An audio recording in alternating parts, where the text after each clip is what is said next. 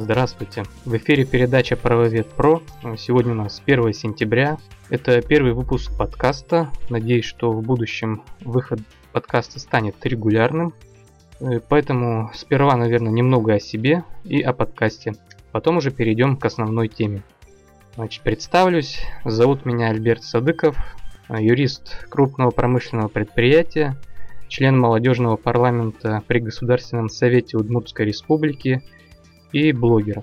А, возможно, вы уже посещали мой блог. Если нет, то обязательно посетите. Его адрес в интернете lawyerlife.ru. Ну и, собственно, там вы можете узнать обо мне более подробно в разделе об авторе. А, собственно, с блога все и начиналось. Проект развивается вот уже полтора года. И сейчас в дополнение к нему появился подкаст Правовед Про. А, идея его создания в моей голове крутилась достаточно давно, хотя может у кого-то возникнуть вопрос, почему именно аудио формат, а не видео, сколько многие говорят, что именно видео это тренд, нужно видео раскручивать, но с другой стороны и у аудиоконтента есть свои поклонники – также я отталкивался от особенностей именно юридической профессии. Ну, сами подумайте, много ли времени может выделить э, юрист на просмотр видео. Э, особенно учитывая тот факт, что некоторые э, видео лекции, вебинары длятся по несколько часов. А торчать у монитора не всегда, в общем-то, и обязательно. Достаточно просто слушать. Например, я недавно один из вебинаров э, сначала честно смотрел, поняв, что в презентации чего-то такого, что нужно пристально изучать, нет, я перевел эту запись в, ауди в аудиоформат и дослушивал уже в аудиоформате. Тем аудиоформат и удобен. Вы не привязаны к экрану монитора, планшета, смартфона. Вы можете слушать подкаст сидя за рулем, в пробке, в дороге, слушать и параллельно заниматься чем-то другим дома. Ну и наконец, э, все-таки возникает часто в юридическом сообществе дискуссия о том, нужно ли юридическое радио.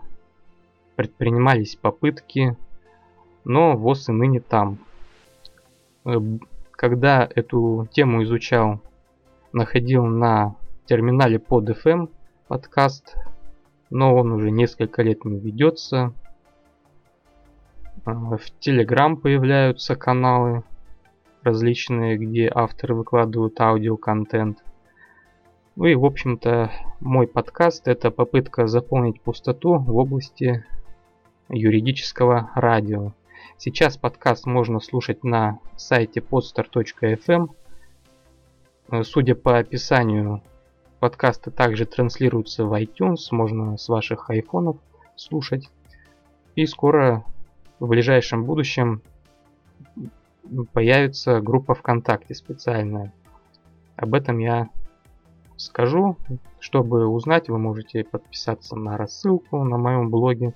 Можно подписаться на мой телеграм-канал. Там я оперативно все эти вещи довожу до своих читателей. Пока планирую выпускать каждый выпуск раз в две недели, то есть два раза в месяц. Хотелось бы, конечно, чаще, но пока нет такой возможности. На этом я вводную часть закончу и, пожалуй, перейдем уже к основной теме. Поскольку сегодня 1 сентября, День знаний, э, с чем я вас, кстати, поздравляю, ну и поскольку сегодня День знаний, то поговорим о юридическом образовании в России.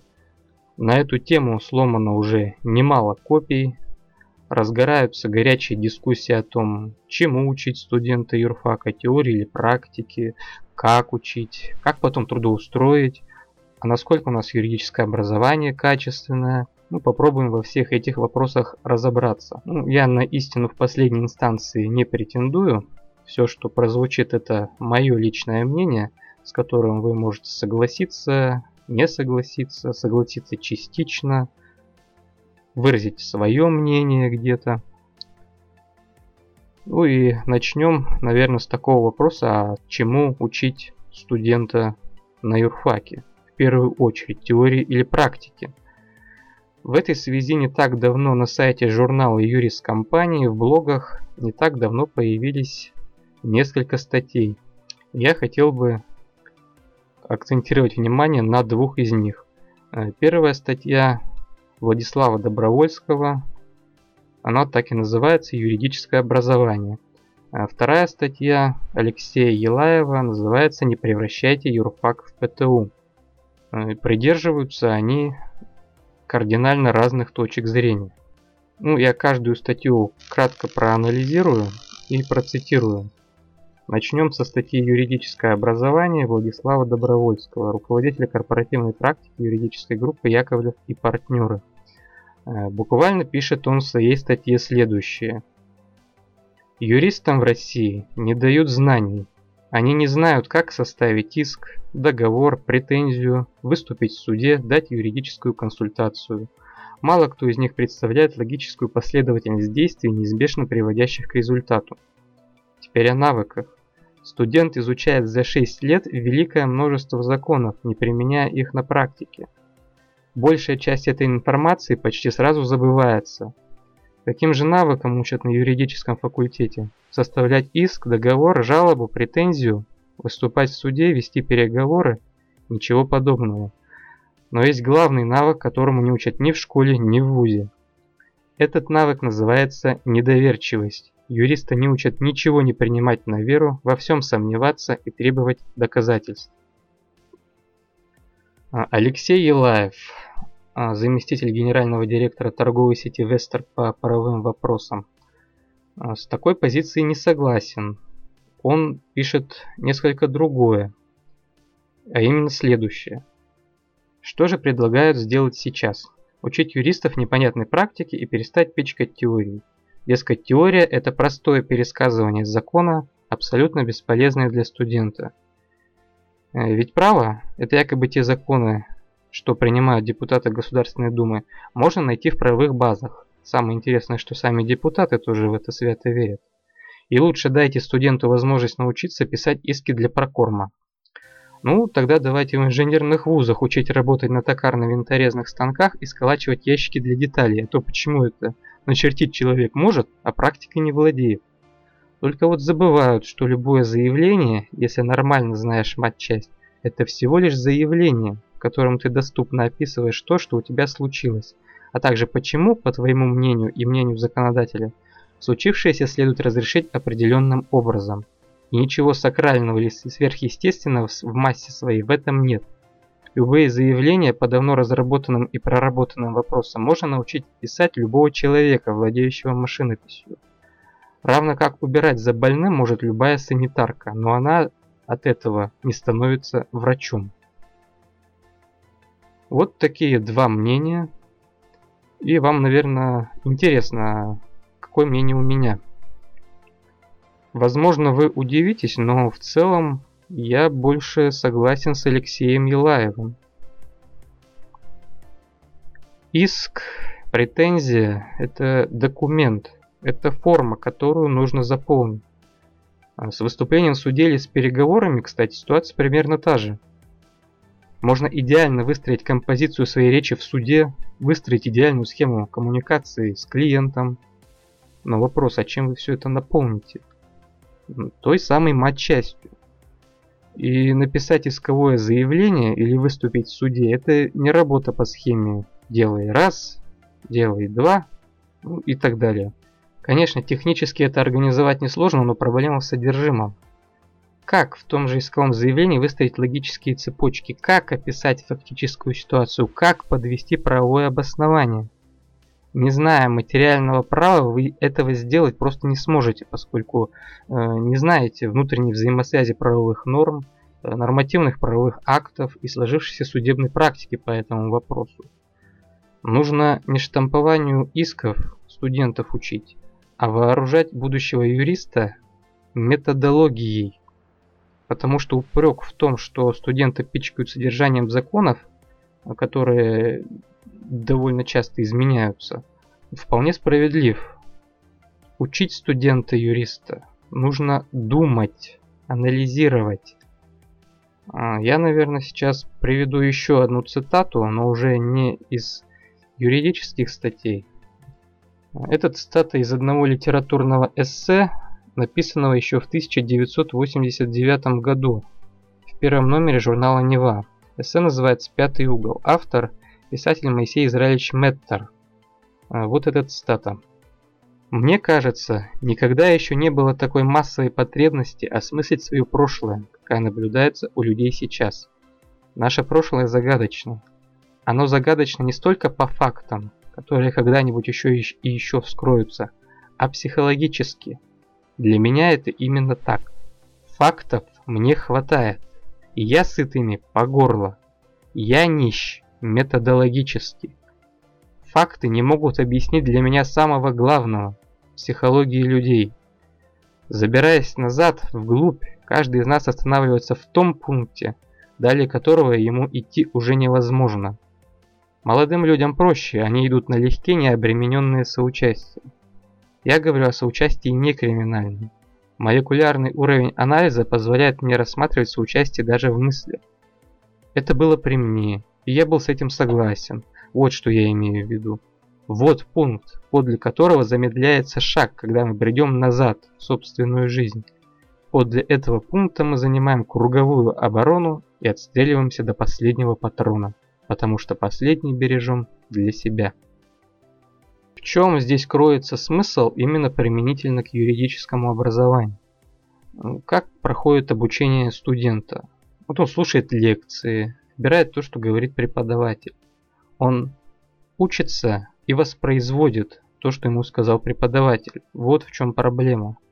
Студент заучивает содержание законов, но не видит внутреннюю логику права, не видит взаимосвязи между разными его отраслями. Ну, хотя справедливости ради скажу, что в некоторых законах э, логики действительно не отыщешь или найти ее трудно.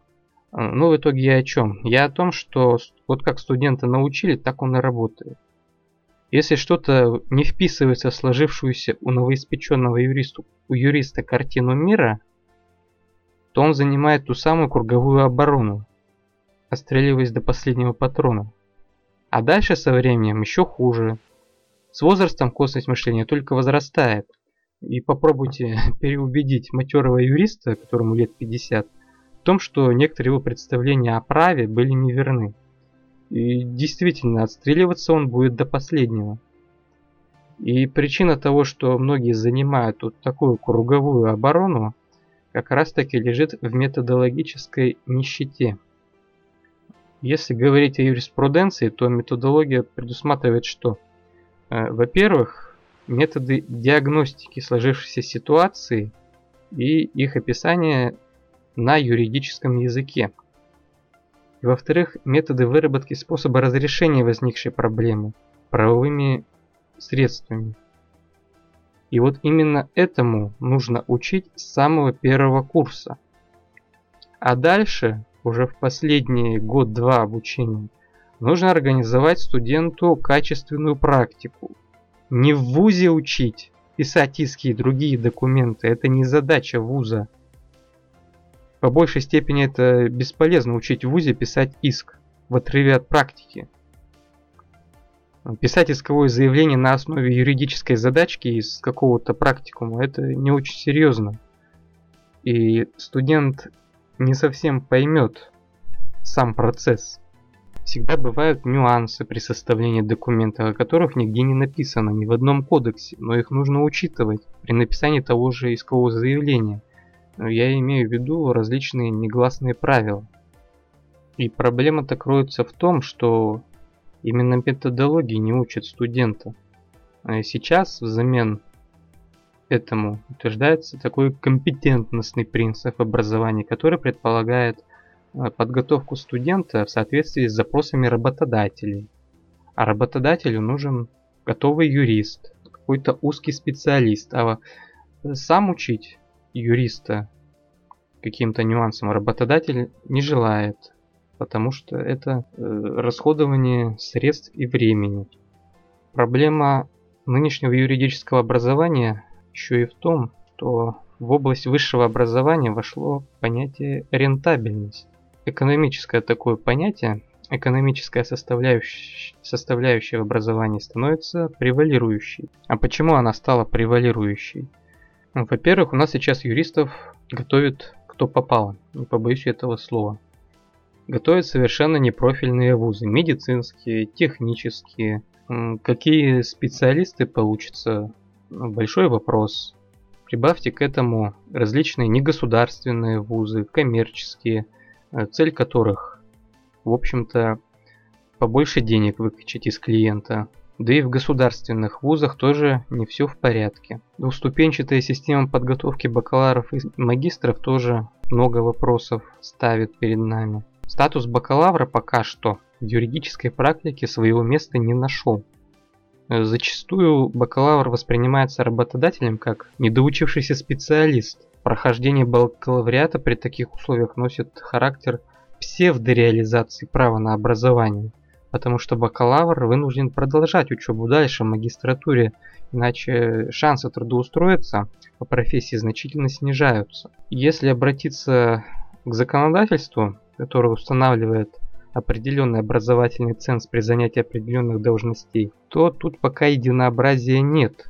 А, допустим, наиболее основательно и точно требования к образованию сформулированы в законе о статусе судей – и в статье 4 указано по этому поводу следующее.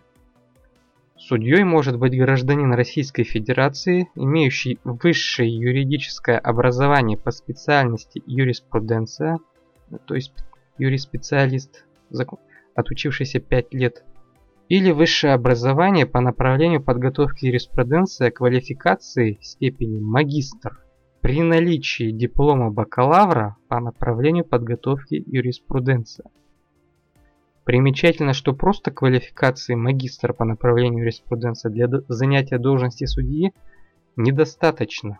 Претендент на эту должность должен еще иметь диплом бакалавра, тоже по направлению юриспруденция. Связано это с тем, что не обязательно магистрскую программу по юриспруденции получает бакалавр по этому же направлению. Это, конечно, нонсенс, но получается так, что согласно действующему закону об образовании, бакалавр, получивший техническое, какое-то медицинское образование, может поступать в магистратуру для того, чтобы обучиться юриспруденции. Какой юрист получ получится через два года? А никакой не выйдет. Здесь, наверное, уместно сказать пару слов вообще о Болонском процессе.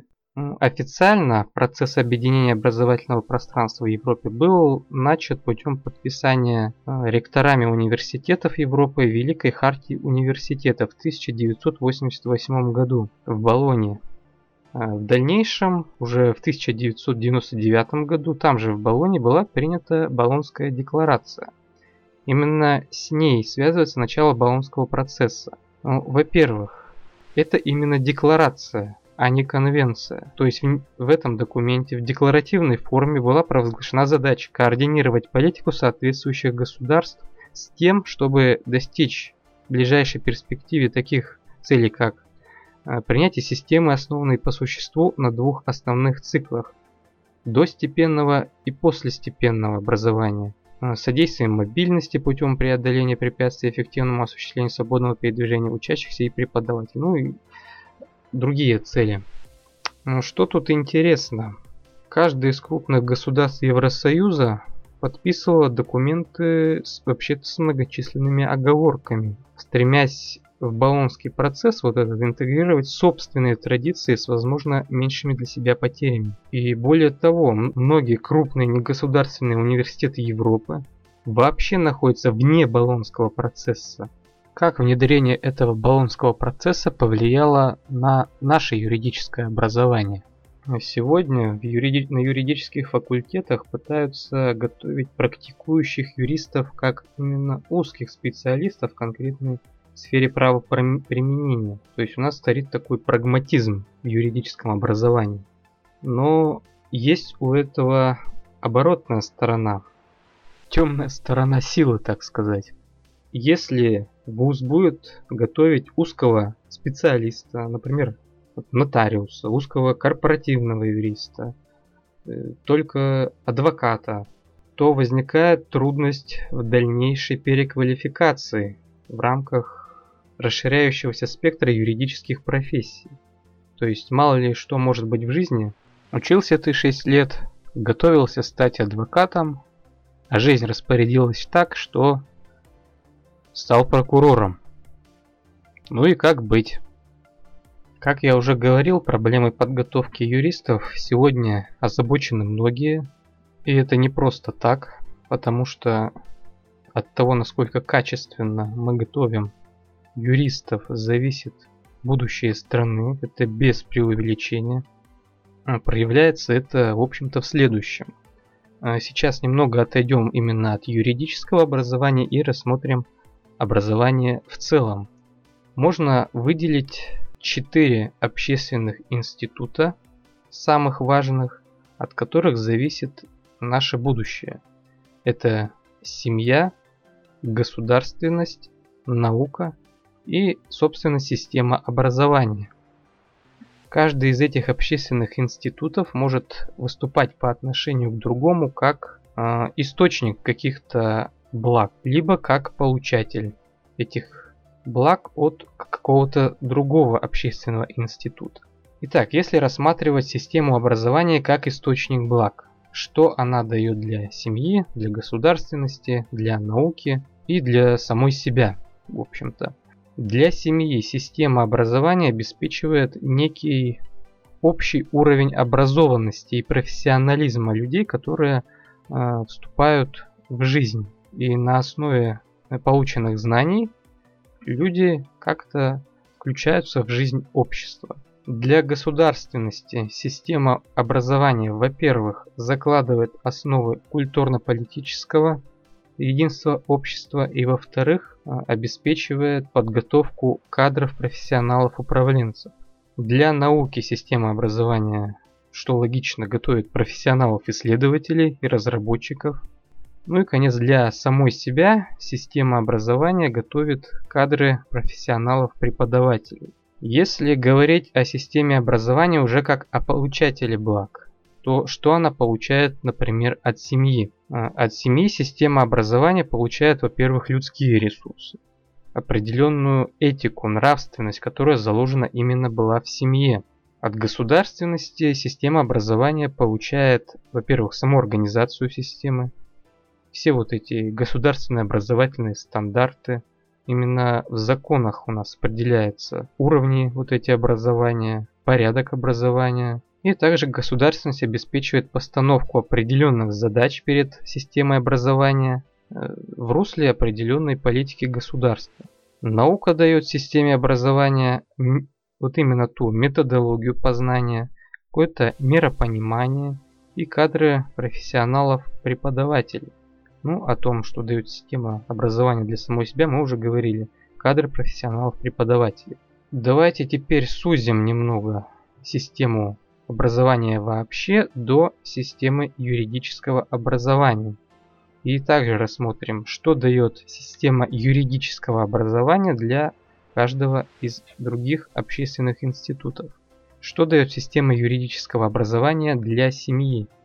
Ну, если кто-то из членов семьи получает юридическое образование, то это самореализация человека как юриста-профессионала, во-первых, и во-вторых, она дает квалифицированного юриста, от которого люди могут получить юридическую помощь какую-то.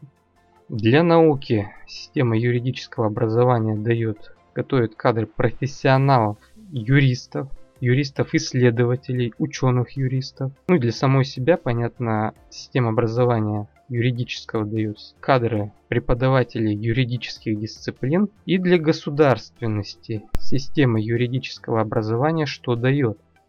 В общем-то, система юридического образования готовит кадры профессионалов-управленцев для всех ветвей власти. Для судебной ветви власти, ну это и понятно, мы уже ранее разбирали требования претендентам на должность судьи, во многом для исполнительной ветви власти тоже система юридического образования дает профессионалов-управленцев. Допустим, Федеральный закон о государственной гражданской службе предъявляет для ряда должностей такое требование, как наличие высшего юридического образования.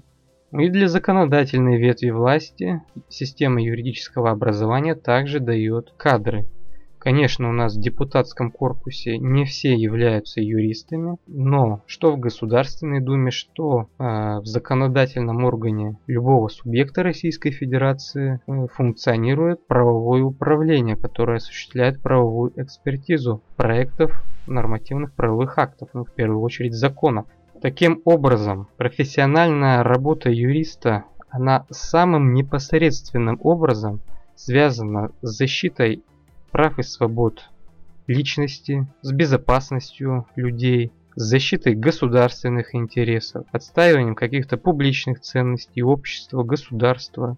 И в общем и целом юрист, где бы он ни трудился, кем бы он ни работал, адвокатом, судьей, государственным служащим, он в итоге охраняет какие-то публичные и частные конституционные ценности, как бы это высокопарно не звучало, но это именно так. И как пишет судья Конституционного суда Николай Семенович Бондарь в своей статье «Современные ориентиры российского юридического образования, национальные традиции или космополитические иллюзии», Качество подготовки юридических кадров – это в конечном счете проблема конституционной безопасности. И эта безопасность в одинаковой степени касается как общества, государства, так и каждой конкретной личности. Почему? Потому что безопасность это что? Это состояние защищенности жизненных интересов личности, общества, государства э, на основе обеспечения верховенства права и баланса конституционных ценностей.